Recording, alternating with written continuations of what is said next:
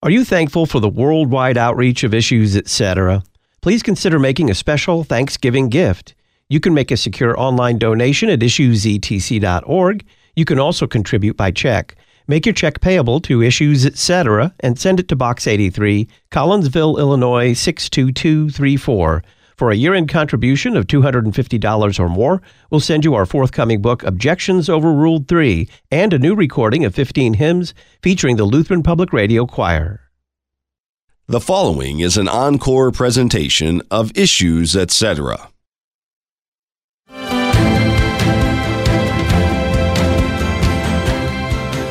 Both Roe versus Wade and Obergefell contradict natural law.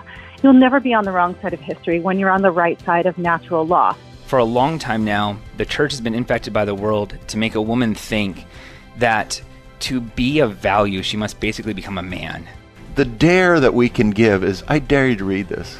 I dare you. Because the Word of God is living, mighty, and active, sharper than a sword, and it's even living for people who are deniers and rejectors of it. The one truth is that Jesus the Christ was born, died, and rose again from the dead for the salvation of men. Utilization review nurses love to listen to issues, etc., while they work. Can I help you? Technology has improved the lives of hundreds of millions. In the last two centuries, the advancements have, well, what brought us what has would have been unimaginable to people living before the technological and industrial boom. But are there downsides to the use of technology, the overuse of technology? And some even suggest that humans and technology ought to merge, be that technology biological or maybe even electronic. And they say the next big boom in human improvement is just around the corner. Greetings and welcome back to Issues Etc., coming to you live from the studios of Lutheran Public Radio in Collinsville, Illinois. I'm Todd Wilken. Thanks for tuning us in. We're going to talk about transhumanism. It's an ideology, it's a movement, it's a philosophy, it's also a kind of a religion, too. Brandon Steenbock joins us. He's family life minister at St. Mark's Ministries in Green Bay, Wisconsin. He holds a master's in arts in theology studies for Martin Luther College, his master's thesis was Do Cyborgs Have Hope? He is currently pursuing a Doctor of Ministry at Gordon Conwell Theological Seminary, and he made a presentation at the recent Apologetics and Worldview Conference titled Answering the Transhumanist Challenge Finding Our Dignity and Purpose in the Incarnate Christ. Brandon, welcome to Issues, etc. Thank you. Glad to be here. Many think of transhumanism as science fiction. Is it? Yes and no. I like to say science fiction is just today's fiction about tomorrow's science. If you think about it, a lot of our current technologies would have been called science fiction decades ago, right? So, what we're going to see in the future, maybe we would see it in a movie today, and then in 30 years, it's a reality. So, science fiction just asks the question, what if? And transhumanism kind of does the same thing. The difference maybe is that the science fiction writer is just guessing, the transhumanist is actually trying to make it a reality. What is transhumanism? What's a simple definition? Sure. Well, it's a movement, it's a philosophy, and it's a worldview. So, the Transhumanist Society, kind of the official group, uh, defines it as a class of philosophies, as me quoting them, class of philosophies of life that seek the continuation and acceleration of the evolution of intelligent life beyond its currently human form and human limitations by means of science and technology, guided by life promoting principles and values. Now, that's a huge statement. There's a lot of things to unpack in there, but basically, there's, as I say, a movement. There are people who are dedicated transhumanists. They write papers, they advocate, they speak, they write books, all that stuff. But then there's a philosophy behind this, which is really just this desire to see humanity progress, move forward, aided by technology. And then there's that kind of worldview component where it's really a belief system about humanity and the future that sees technology as really the key to our future as a species. I think actually the best quote that I've ever seen that really summarizes the transhumanist viewpoint is from Elon Musk, who said, It's ordinary humans having the ability to choose to be extraordinary. What are the basic assumptions behind transhumanism? Yeah, well, transhumanists would assume that humans are a product of evolution, that we've always been progressing and evolving, that we ought to be progressing and evolving, that it's the the fate or the the good of humanity to progress, and that we have a responsibility even to do so. And that really we're at a place in human history where for the first time maybe in the history of our evolution we're able to evolve ourselves. That we're actually able to direct that evolution by using technology. Now another assumption they make is just that body autonomy is essential. In other words i have the right to do what i want with my own body whatever that means. Even I, I, can change it if i see fit. So anything that i see as not right about my body if i can find the technology to change it i should be allowed to do that one other assumption they've made, really summarized by Max More, who's one of the prominent transhumanists, is that religion has stood in the way of our progress. Uh, he actually said at one point that if we had believed in science instead of religion 2,000 years ago, we would be immortal by now. I want you to talk a little bit about that bodily autonomy because that's a big issue in a lot of different places that wouldn't seem to touch or come near transhumanism. What are your thoughts? Well, you know, we see that especially with the transgender movement right now, which actually I think is very closely tied to the worldview of transhumanism. While many people who are advocating for transgender rights may not call themselves transhumanist, in essence, the ability to use medical technology to change my body and make myself something other than what I am is exactly what transhumanism is about. Now, when you read transhumanist literature, they take that far beyond just changing my gender. They they take it to all manner of extremes, but it really is just the level that we're at right now. Transgenderism, I think, is a form of transhumanism. And so that bodily autonomy is kind of essential there. It's if I see anything not correct with myself, I need to be able to change it. And so whatever means necessary, I should be able to do that. So you you sometimes see people who will do things like they'll insert silicon shapes and stuff under their skin to sort of change the way that their body looks. There's kind of a famous case several years ago of a guy who changed the way his face looked so he looked more like a tiger and then got tattoos and all of that sort of thing. There are other people who have inserted just different shapes uh, in place of tattoos. And then we've had cases of people who have actually said, "Well, I identify myself as as an amputee. I see myself as as more like an amputee than a normal person, even though they they they're not an amputee." And so they've actually tried to get the right legally sued to have the right to have a doctor remove a limb so that they can then have a prosthetic limb instead because they feel like that's more natural to them in some way. I mean, there's clearly some some psychology, some major psychology issues going on here, right? And and people who are struggling with mental health and the solution that the transhumanists far too often suggest is well maybe it's not a mental health issue maybe we should just allow them to change their body and that that doesn't help us talk more about this idea of self-guided evolution because evolution, classically understood, has no guide. That's the premise. The premise is that it is literally an evolution that runs itself, that is the result of completely random mutations. But there's nothing random about trying to fit your body in with technology. It's almost the opposite of random. Yeah, and that's why they'll say, well, this is the the profound moment that we've come to where we're actually able to guide our own evolution where the, the the the, chart and path of evolution has always been random but what if it doesn't have to be anymore? So if we see because evolution is built on the idea of the strong will survive right? Survival of the fittest. So what if you've developed the intelligence to where you can say all right i know what i need to do to survive in the future now so I, I, can identify what it would be that would cause me to die and I can get in the way of that. In some ways, we already do that. Like medical technology is helping us do that in some ways because if I have cancer, uh, we have ways to, you know, help treat that cancer. If I have uh, diseases that once upon a time would have claimed hundreds of thousands of lives we can actually take vaccines for we can do there are different ways that medical technology has already allowed us to survive longer and so this is just saying let's identify more of the problems and let's find more ways to eliminate them. You mentioned Max More. Who are the major advocates of transhumanism? Yeah, so Max More is one. He was the president of the Alcor Life Extension Foundation. Another major advocate is his own wife, Natasha Vita-More.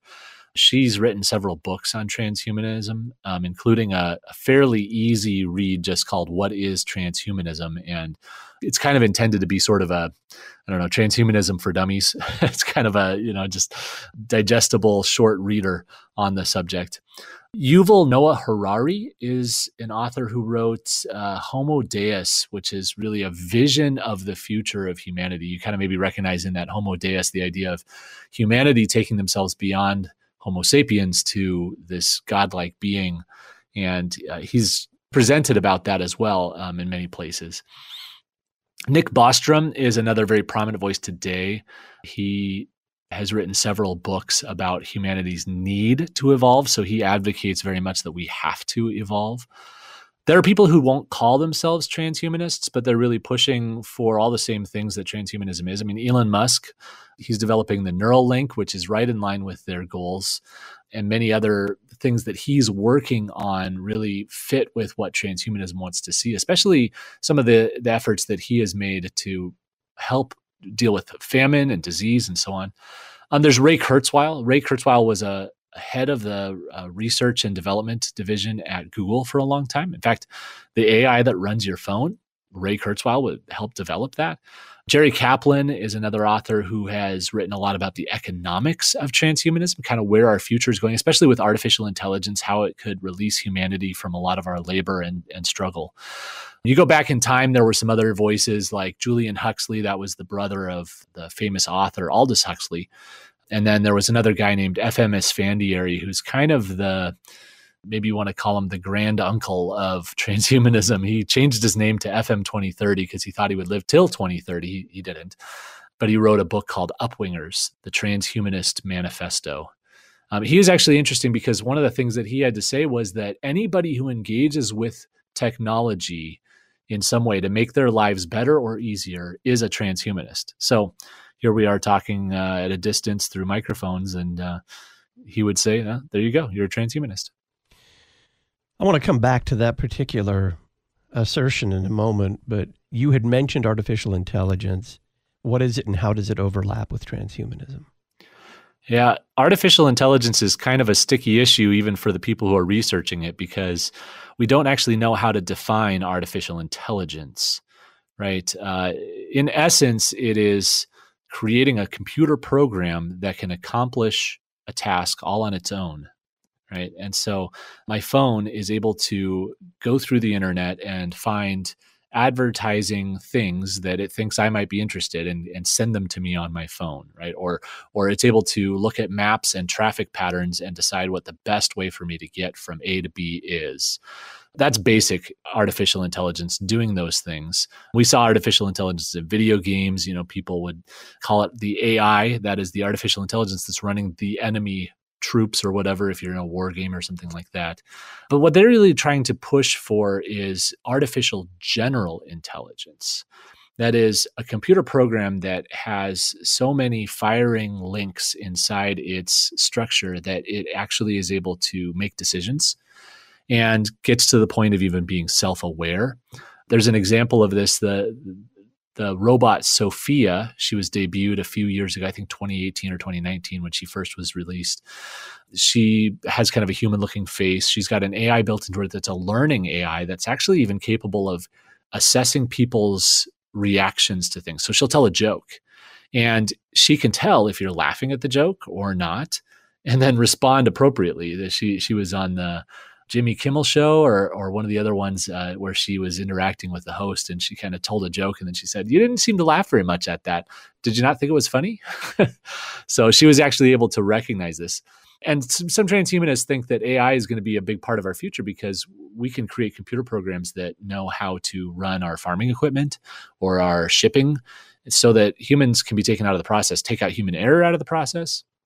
You know, then you've got a lot more ability to produce effectively and safely. You know, even self-driving cars, we hear about that. Elon Musk is working on those with the Teslas, and there are a lot of other companies working on it. Heard a lot about it in the news. That's artificial intelligence running that thing. We're talking about transhumanism with Brandon Steenbock. On the other side, what kind of theology is at work in transhumanist ideology?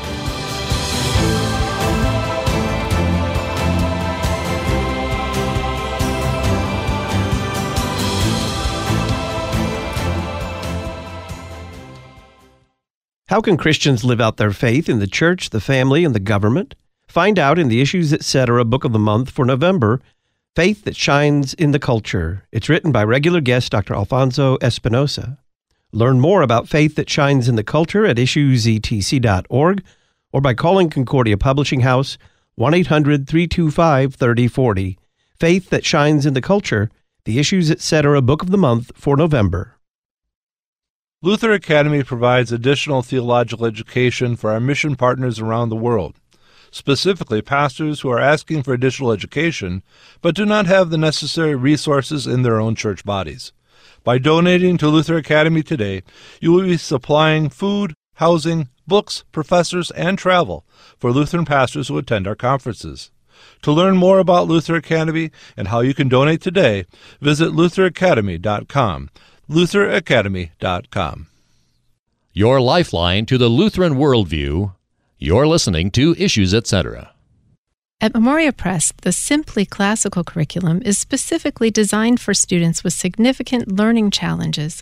This complete program includes everything you need for a school, self contained classroom, tutoring, or homeschool to make a classical Christian education accessible for any child. To learn more, visit us at simplyclassical.com and use the coupon code LPR24 at checkout. Simply Classical, a beautiful education for any child.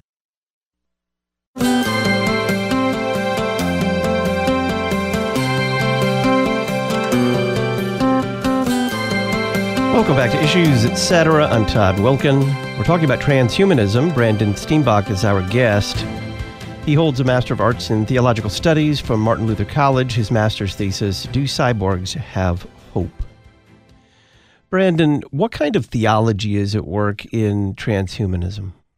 Hmm. I think it is a theology, honestly, because it, it, it makes claims about God and the universe. Essentially, the claim that there is no God and that the universe is a product of natural forces. It has its own anthropology that we as human beings are a product of evolution and that we are capable of developing ourselves that we there is no limit only the limits of where we are today but that there's no limit to where we can become in, in the future. It has its own morality.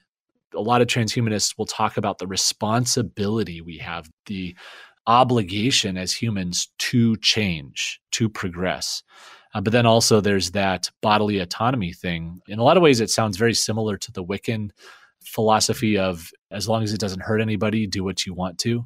It's very similar in the transhumanist thing. So there's a morality there. And then they wouldn't use this term, but I think there's a soteriology. They're actually selling a hope. What they're saying is hey, human beings suffer. We have diseases, we have hunger, we have problems, we face death, we face debilitations from aging. And we can solve that. So they're really offering a form of salvation, a hope for the future, saying we can fix the problems that we have. We just have to find the right answers. And so it is its own kind of soteriology. Does it have an eschatology? Does it promise some kind of an end or, for lack of a better word, kind of a blessed state yeah. once everything's all incorporated? Yeah, sort of. What they'll say is that we won't ever really truly free ourselves from suffering. This is uh, Natasha Vita-More writes about this. We will never find an end to suffering, but we may solve the problems that afflict us now, but we may also face new ones in the future. So they don't really think that we can ever get to the point where we completely have freed ourselves from all ills. They just see that as part of the the thing that keeps driving us forward. And they're also kind of reticent to predict anything too far in the future because they kind of want to say it's all about exploration, it's all about discovery, it's all about finding the next step. And so if we predict too closely, then we may be promising something we can't deliver. Instead, they want to say there's not an end here, but if we're going to survive, we have to change. We have to get to post humanity. We have to not be human in the sense that we think of human anymore, whatever that looks like. So it's this hope that's saying if we can just, if we can achieve longer life, if we can achieve freedom from our limitations, then we can explore, we can go out there, we can unlock human potential, we can solve the problems we face now and just take it as it comes in the future. You suggest a demonic origin to this transhumanist philosophy. Tell us about that. You know, there's a lot of good reasons to think that the the false gods of the Old Testament weren't just figments of imagination or misguided ideas about God himself. You know, and you look in the story of the Tower of Babel, and at the end it talks about how God refers to to giving to these powers uh, dominion over the different corners of the earth. And there's some good research that says that maybe it's referring to specifically uh, angelic beings of some kind.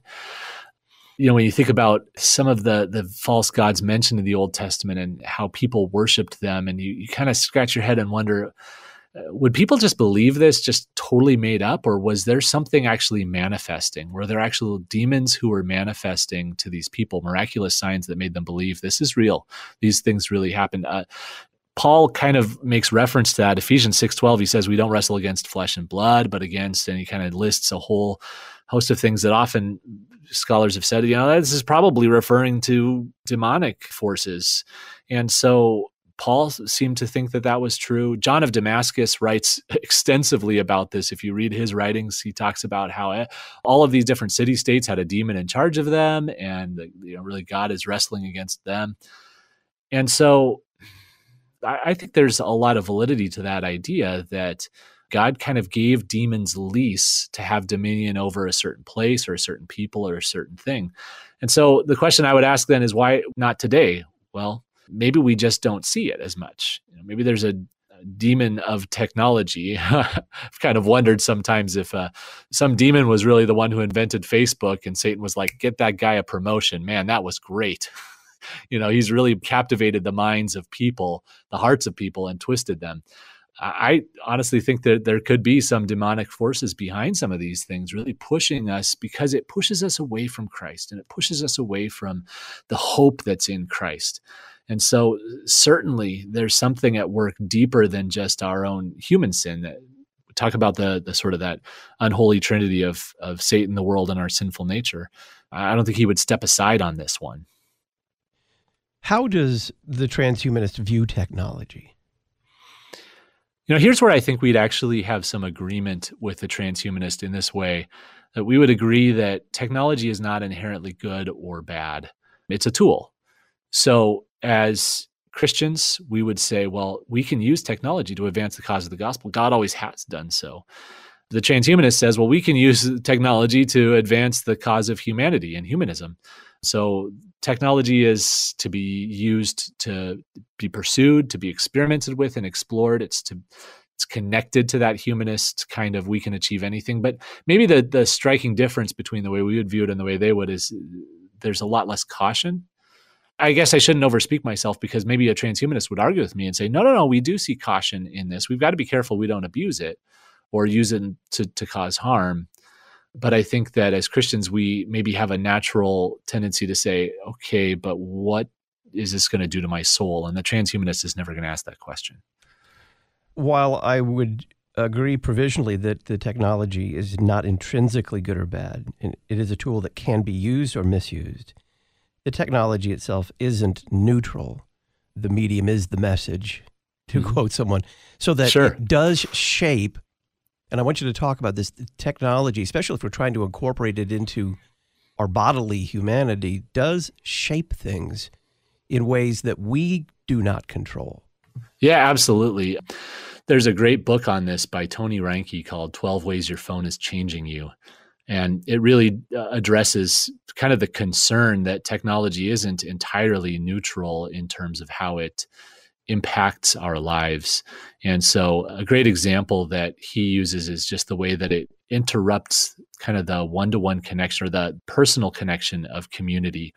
You know, I can engage with community online, but I can't engage with that community the same way as when I'm face to face with a group of people. A, a good example of that would be I've got a group of guys that I, I meet with regularly in person, and we also text together. If we were only texting together, I don't think we'd be as open and honest with each other about things that we we talk about as we are because we also see each other face to face on a regular basis. So that's just one good example of it. Uh, I think the same could be said for instance with online worship. That's something that we're, you know, a lot of churches are wrestling with how to do that appropriately. And let's just be honest, we can't do communion. We can't come to the table together around the Lord's Supper if we're all in our own homes looking through a screen. It's just we break something about the the unity of the body of Christ there when we do that. So, yeah, certainly technology has an impact on those things. And that's once again the difference between us and the transhumanists would say, you know, if I can create a digital avatar of myself in some kind of a VR space, there's really no difference because my personhood is bound up in my mind and my thoughts and my ability to sort of uh, be self aware. So, what difference does it make if I'm in my body or not in my body? Whereas human beings, Christians, I should say, see human beings and, and the fact that we have a body as really essential to our creation, that God made us to have a body. And so there's something necessary about the connection we have with other people. Brandon Steenbock is our guest. We're talking about transhumanism. He's family life minister at St. Mark Ministries in Green Bay, Wisconsin. He holds a Master of Arts in Theological Studies from Martin Luther College. His master's thesis was Do Cyborgs Have Hope? We'll talk about the view of technology and transhumanism next. Are you thankful for the worldwide outreach of issues, etc.? Please consider making a special Thanksgiving gift. You can make a secure online donation at issuesetc.org. You can also contribute by check. Make your check payable to Issues Etc. and send it to Box 83, Collinsville, Illinois 62234. For a year end contribution of $250 or more, we'll send you our forthcoming book, Objections Overruled 3, and a new recording of 15 hymns featuring the Lutheran Public Radio Choir. Two millennia ago, Pilate uttered one of the most profound questions that we still ask in the modern era What is truth? Many today would say that truth, like beauty, is in the eye of the beholder, or perhaps in the heart. But that's not what truth is for the Christian people of God. Truth is found in Christ alone. To learn more about the Lutheran view of truth, pick up the November issue of the Lutheran Witness. Visit cph.org/witness or our website witness.lcms.org to learn more. The Lutheran Witness, helping you interpret the world from a Lutheran perspective.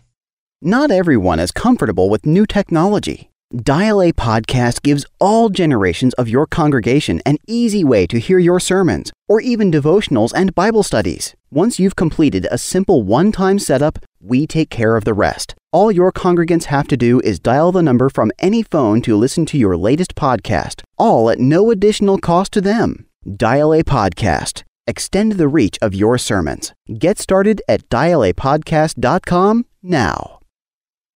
Contending for truth in an age of anti truth. You're listening to Issues, etc.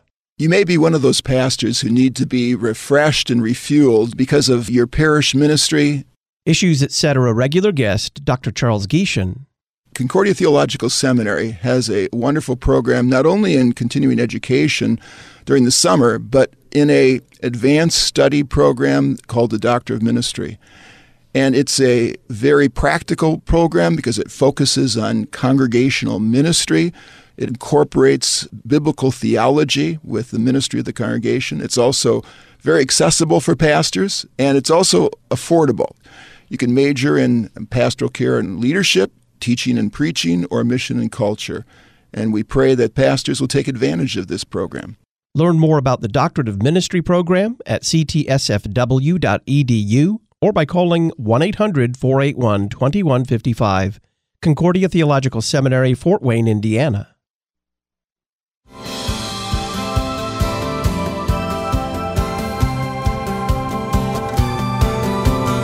Transhumanism is our topic. Brandon Steenbock is our guest. I'm Todd Wilken. You're connected to issues, etc making the case for a Lutheran worldview, making the case against the progressive assault on the U.S. Constitution, and making the case against Christian silence. These are some of the presentations from the 2022 Issues Etc. Making the Case conference, and you can watch or listen to a recording of this year's conference for a $300 tax deductible gift by Labor Day. For more information, visit issuesetc.org or give us a call 618 223 8385. Brandon, how does the transhumanist view technology? It's useful, it's a tool. it's flawed. Uh, Max Morris says at one point that Mother Nature did her best, but her best was incredibly flawed, and it's our duty and and purpose to uh, fix it. So the body is to be adapted it's to be changed to be manipulated we can we can use genetics or we can use uh, modifications we can use cybernetic modifications whatever so we can make it more effective more efficient or if we don't find any more use for it it's disposable because once again the body isn't the essence of what it means to be human according to the transhumanist it's really my mind talk a little bit more about that the the divorce between mind whatever it's going to be consciousness and our physical bodies seems to me a significant philosophical step. Yeah. And there are some transhumanists who really have actually even suggested the idea that, like, the whole idea of self is an illusion, that I don't really exist as a self at all. I'm, I'm nothing more than the firings of the neurons in my brain, and my conscious thought is really just the natural outgrowth of the firings of the neurons in my brain. It's you kind of go some down some of those. It becomes very nihilistic after a while, and sort of like, well, then what's the point of anything? And some of them would say, yeah, that's exactly the point that I'm trying to make. But they do see the mind as as really essentially the self. So for many transhumanists, they actually see uh, one of the hopes that we have would be if we could develop a neural network an AI system that has so many small links between its networks that it really looks and behaves the way a human mind does, then we could copy all of the neural firings of a human mind and just copy that onto the neural links of an AI system. And now you have that person has been uploaded. And they would see that as, yeah, that's that person because I think, therefore I am. That, that, that's me. That's got to be me. I exist in this AI space now and that my body really doesn't have anything to do with that. It's interesting when you think about that because a lot of neuroscientists have wrestled with this. There's a fantastic book called, uh, I think it's Am I Just My Brain or Are We Just Our Brains by Sharon Dirckx. And uh, she basically explains how our brains are plastic. That is, when I think about something the same way again and again, or I do a certain activity the same way again and again, I'm actually changing the shape of my brain right? I'm rewiring the neurons to be more efficient. That's what a basketball player is doing when he shoots hoops. You know, three hours a day, he's rewiring his neurons so that he can more accurately hit that shot. When I memorize scripture, I'm rewiring my neurons so that scripture is more readily on the surface of my mind. I can bring it out more easily and can remember those words. And so, what she suggests, though, is that if that's true, then by thinking about the right things, I can change the shape of my brain.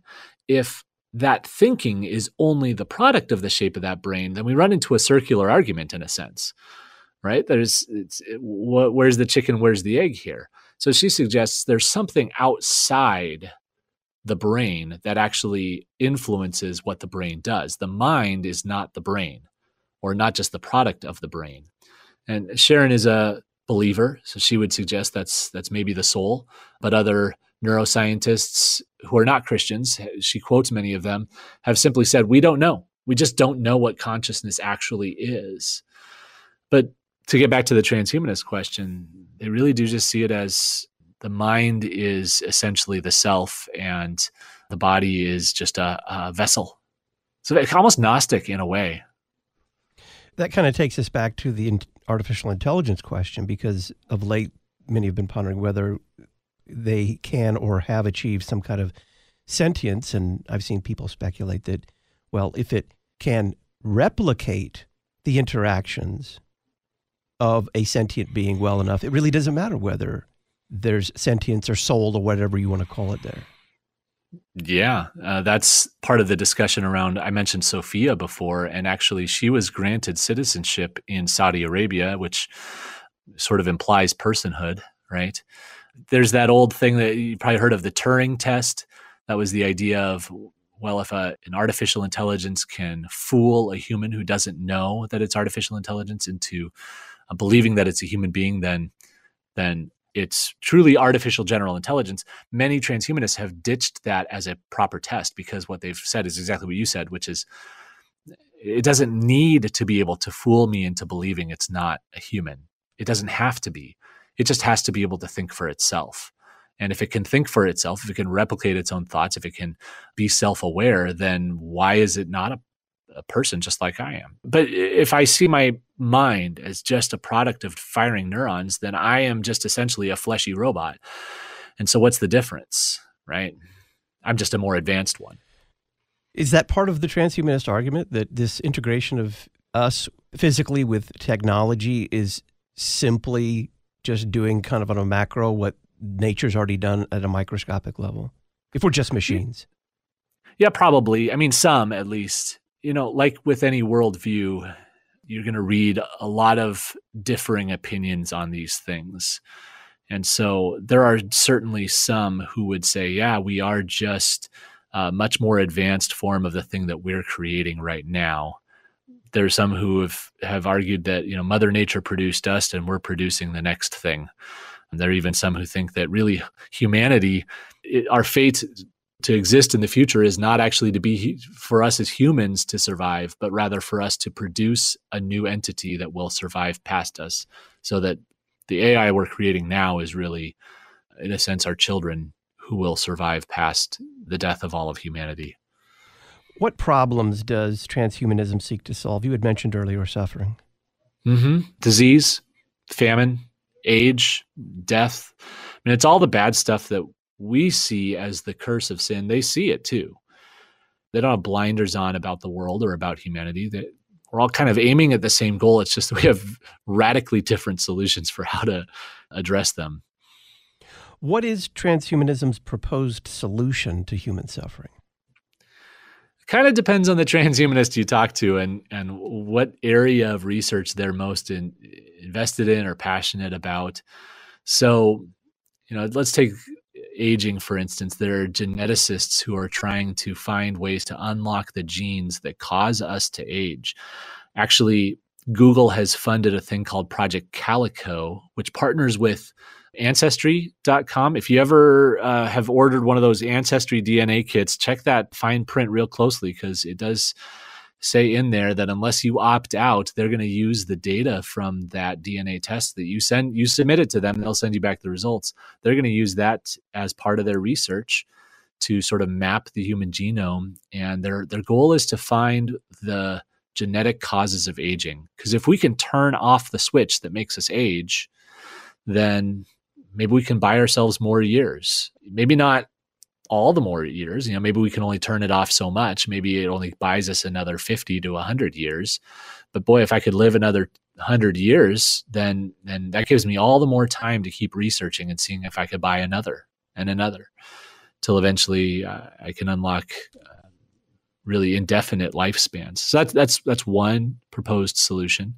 You mentioned famine so I, I mentioned before that there's research into using AI controlled robots to do all of our farming and, and harvesting. A robot doesn't have to be fed. It has to be powered, but we can find solutions for that. It doesn't have limitations such as uh, it's got to stop working after eight hours.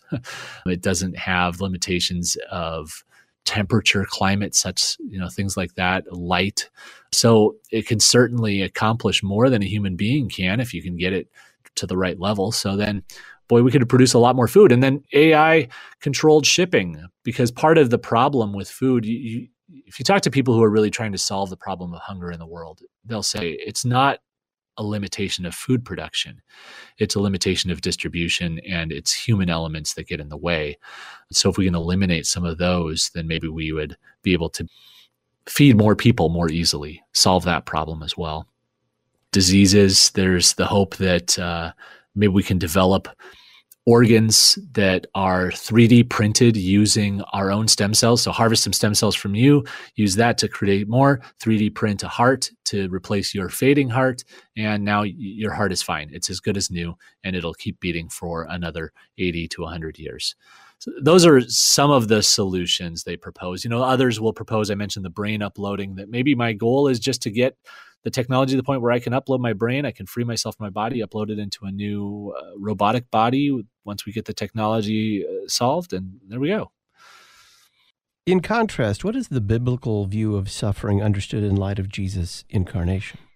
Yeah, so suffering is a result of the fall. It's a result of sin. It's not just a it's not a natural part of the world, which is what the transhumanist will say.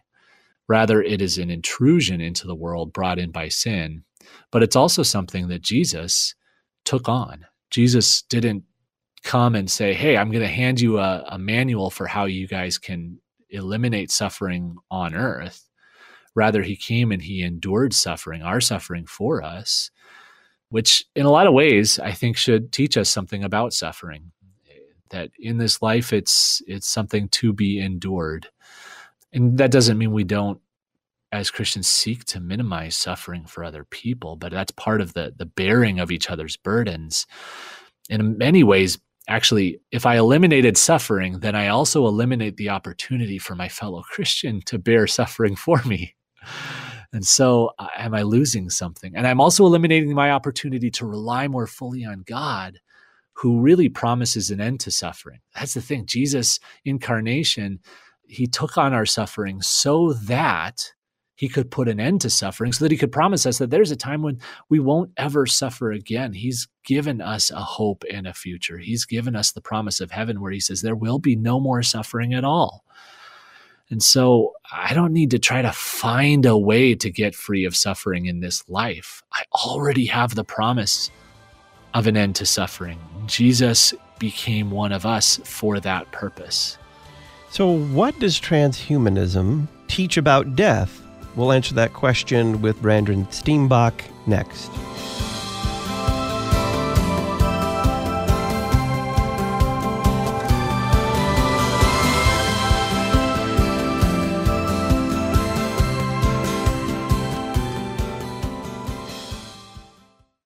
In this wonderful month of thankfulness, we thought it would be a great time to say a huge thank you to Pastor Todd Wilken, Jeff, and their team. For almost 10 years, they have opened their broadcasts to Ad Crucem and allowed us to share our products with their listeners. Thank you to Issues Etc. And thank you, dear listeners, for all your support and patronage over these years. God bless you from Ad Crucem. That's A-D-C-R-U-C-E-M dot com. Lutheranism in the Public Square. You're listening to Issues Etc. As we prepare to gather with loved ones this Thanksgiving and thank God for the blessings He has provided, we want to give thanks for all who support Lutheran Church Missouri Synod Ministries. Hi, my name is Rahema Kavuga, Director of Synod Relations at Lutheran Church Extension Fund. At LCEF, we believe in nurturing the growth of LCMS ministries, ensuring they have resources they need to thrive. And we can't do it without our investors, partners, and employees. From all of us at LCEF, thank you and happy Thanksgiving.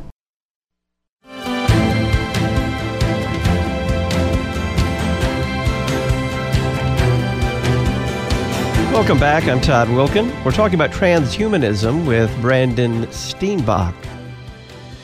Brandon, what does transhumanism believe and teach about death? It's a natural part of the the life cycle, but also one that we want to conquer, that we want to try to eliminate, or at least get to the point where death is no longer an inevitability, but rather an option. But they also say death is the end. If eh, eh, once again, if I am just my mind, then when do I die? Well, when my mind no longer has the ability to exist. So if my body dies and my mind hasn't been uploaded, then I'm dead. I'm just gone. But if I could change my mind, if I could, you know, keep my body going, keep my mind going, then I can forestall death. So it's it's kind of this inevitability that they're trying to forestall that really is the the darkness at the end of all things. How does a Christian understand death? Very differently, right? For us, uh, death was an intrusion. As I said before, it's something that was brought on by sin. But when I'm in Christ, when I trust in Him, when I have Him uh, and His hope, I see death really as the gateway to eternal life. I mean, I see it as an opportunity to be with Jesus. Like Paul said, to be out of the body is to be with Christ. And so when my body dies uh, and my soul goes to be with Him, then I'm with Him. Now, it's also something that's been conquered, that Jesus incarnation, part of the essential nature of Jesus' incarnation is that he took on death and then defeated death, that he conquered it, that he destroyed it, and that my body is no longer subject to it forever, not eternally. That he's promised a resurrection. So, one thing, one or the other, either he's going to come back while I'm in this body that's subject to death, and the chains of death are going to fall off of it, and I'm going to be free of it in my body, or I will die and Jesus will return and he'll resurrect my body, reunite it with my soul, and and I'll be free of death then. Either way, death is it's a defeated enemy. And there is a sort of inevitability, but it's an inevitability for death. That death is to pass away itself. So let's talk about human limitations. Seems to be something that kind of annoys transhumanists. How do they seek to overcome them? Well, once again, there's some crossover here where we would say that human limitation, like, for example, I wear glasses and I've got a bad back, and those are limitations, right? And Christ promises me a time when that's not going to be a problem for me. But there are other things like the need to breathe oxygen and the need to live in a climate somewhere between zero and 100 and so on that the transhumanist would say, well, well, that's also a problem and the limitation of not being able to just be wherever I want to be whenever I want to be. That's also a problem.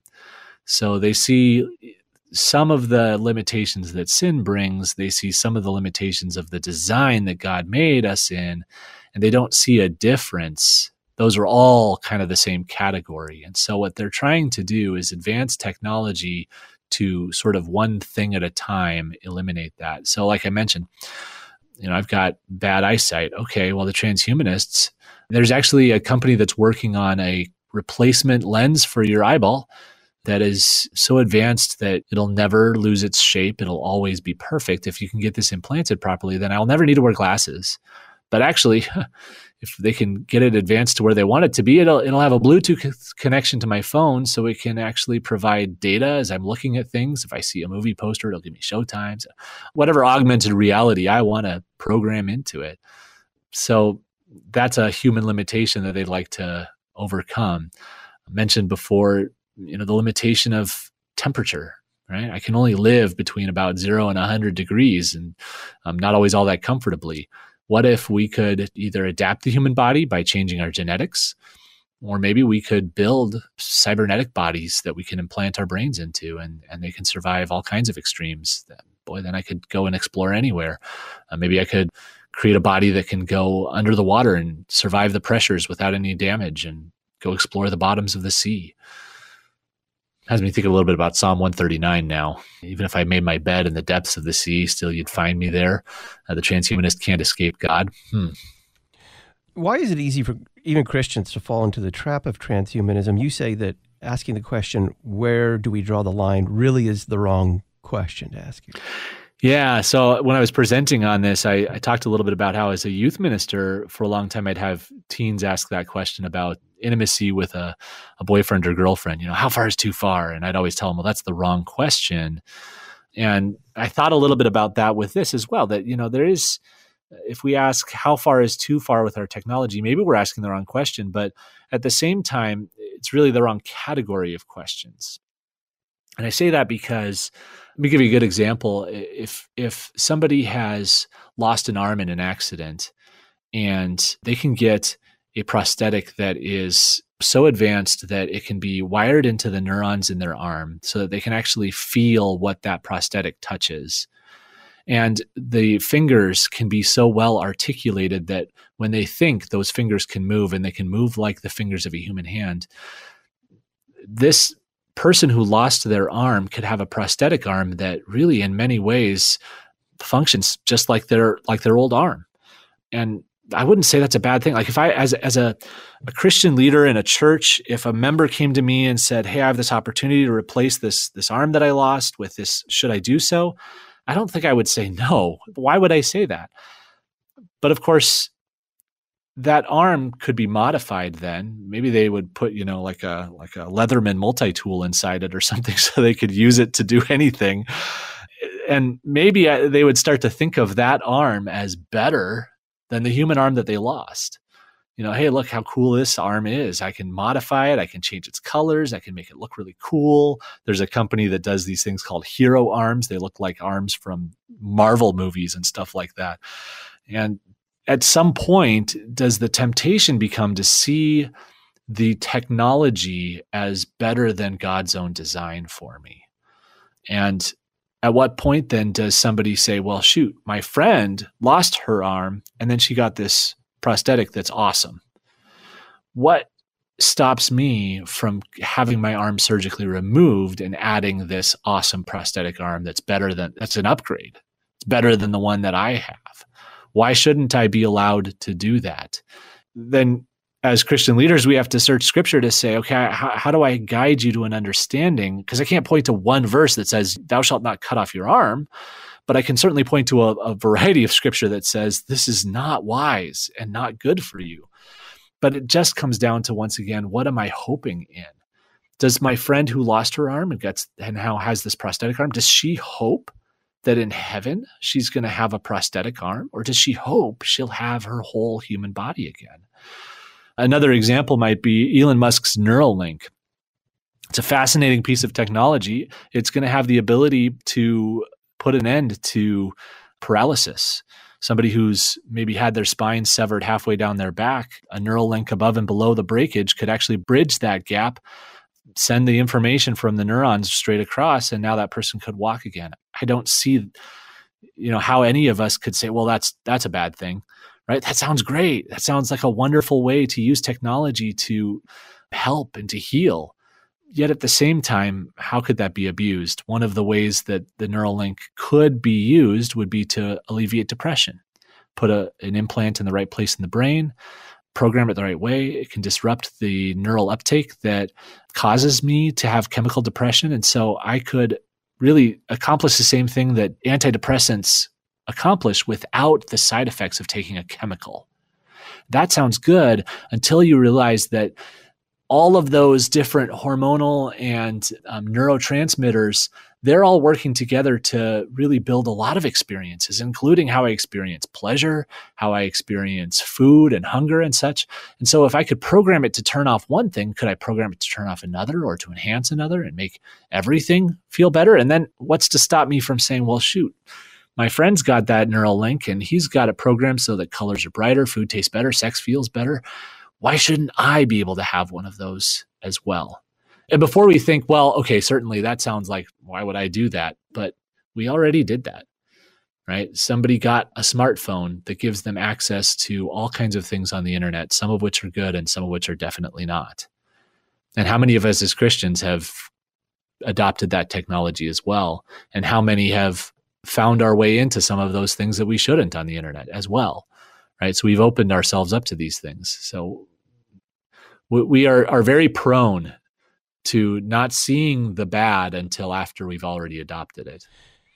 Finally you have said that transhumanism is an ideology as dangerous as and as deadly perhaps potentially harmful as marxism. Mm. why is that well, because at its essence, it turns us away from the hope of Christ. Transhumanism is saying the hope for humanity is to be found in humanity, in our ability to advance humanity, and our ability to change or to adapt and to develop ourselves. And so it eliminates the need for a savior. And anything that eliminates the need for a savior is just is dangerous for our faith, right? but more so because of its insidious nature. It doesn't just come out. You're never going to have some some person stand up on a stage with the next greatest technology and say, "With this, you never need to believe in Jesus again." Nobody's going to say that. Rather, they're going to say, hey, here's this cool new technology. Let us show you what it can do. And then they're going to show you all the cool stuff. And you go, oh, that looks really awesome. Boy, here's this new technology that's going to let me stand in a VR space with my friends and family members, and it'll look and feel just like we're in the same room together having a conversation. I don't need to hop on a plane. I don't need to travel to where they are. We can all just be here together. And the next thing you know, there's a church who's saying, Hey, we've created a VR church environment. You don't have to leave your home, just put on your VR headset and you're in church. You never need to come to church again. Whoa, whoa, where have we gone with that, right? And so that's the kind of, you know, some people might call it a slippery slope, but let's just remember the slope is slippery. 30 years ago, we weren't talking about changing our gender. Today we are. And so we have to be aware of the fact that these little little changes, these little tiny steps into the pool of technology can solve all of our problems really just leads me away from the simple solution of trust, trust, trust in my Savior. He has this. He knows how I'm made. He knows what I am. He knows who I am. He knows the diseases that plague me. He knows the suffering that I carry. And He came to put an end to it. He loves me and He's given me a hope and a future. And I trust Him. And I can face all things because I have Him. Now, then I can put all this technology in its right box and, uh, you know, in the bounds that it should be bound into. Transhumanism doesn't do that. Brandon Steenbock is Family Life Minister at St. Mark's Ministries in Green Bay, Wisconsin. He holds a Master of Arts in Theological Studies from Martin Luther College. His master's thesis was Do Cyborgs Have Hope? He is currently pursuing a Doctor of Ministry at Gordon Conwell Theological Seminary. He made a presentation at the recent Apologetics and Worldviews conference titled Answering the Transhumanist Challenge Finding Our Dignity and Purpose in the Incarnation of Christ. Brandon, thank you. Yeah, thank you very much for having me. Wednesday on Issues Etc., we'll discuss unity and uniqueness according to the Bible with Pastor Mark Bestel. We'll talk with Emily Cook about pro abortion radicals lying about red state laws to scare Americans and its media coverage of religion with Terry Mattingly. The answer to human suffering and death is not to move beyond our humanity. Technology is not the answer to suffering and death. Does it help us? Does it serve as a useful tool? Yes, of course, but it's not a savior. The answer to these things, suffering and death, is not our technology, but Jesus in the flesh. I'm Todd Wilken. I'll talk with you tomorrow. Thanks for listening to Issues Etc.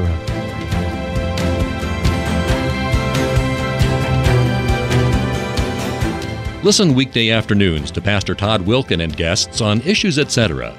Issues Etc. is a listener supported program. Your financial support is vital for the continuation and expansion of this worldwide outreach. Our mailing address, Issues Etc., P.O. Box 83, Collinsville, Illinois 62234. Box 83, Collinsville, Illinois 62234. You can also donate at our website, issuesetc.org. Issues Etc. is a production of LPR, Lutheran Public Radio.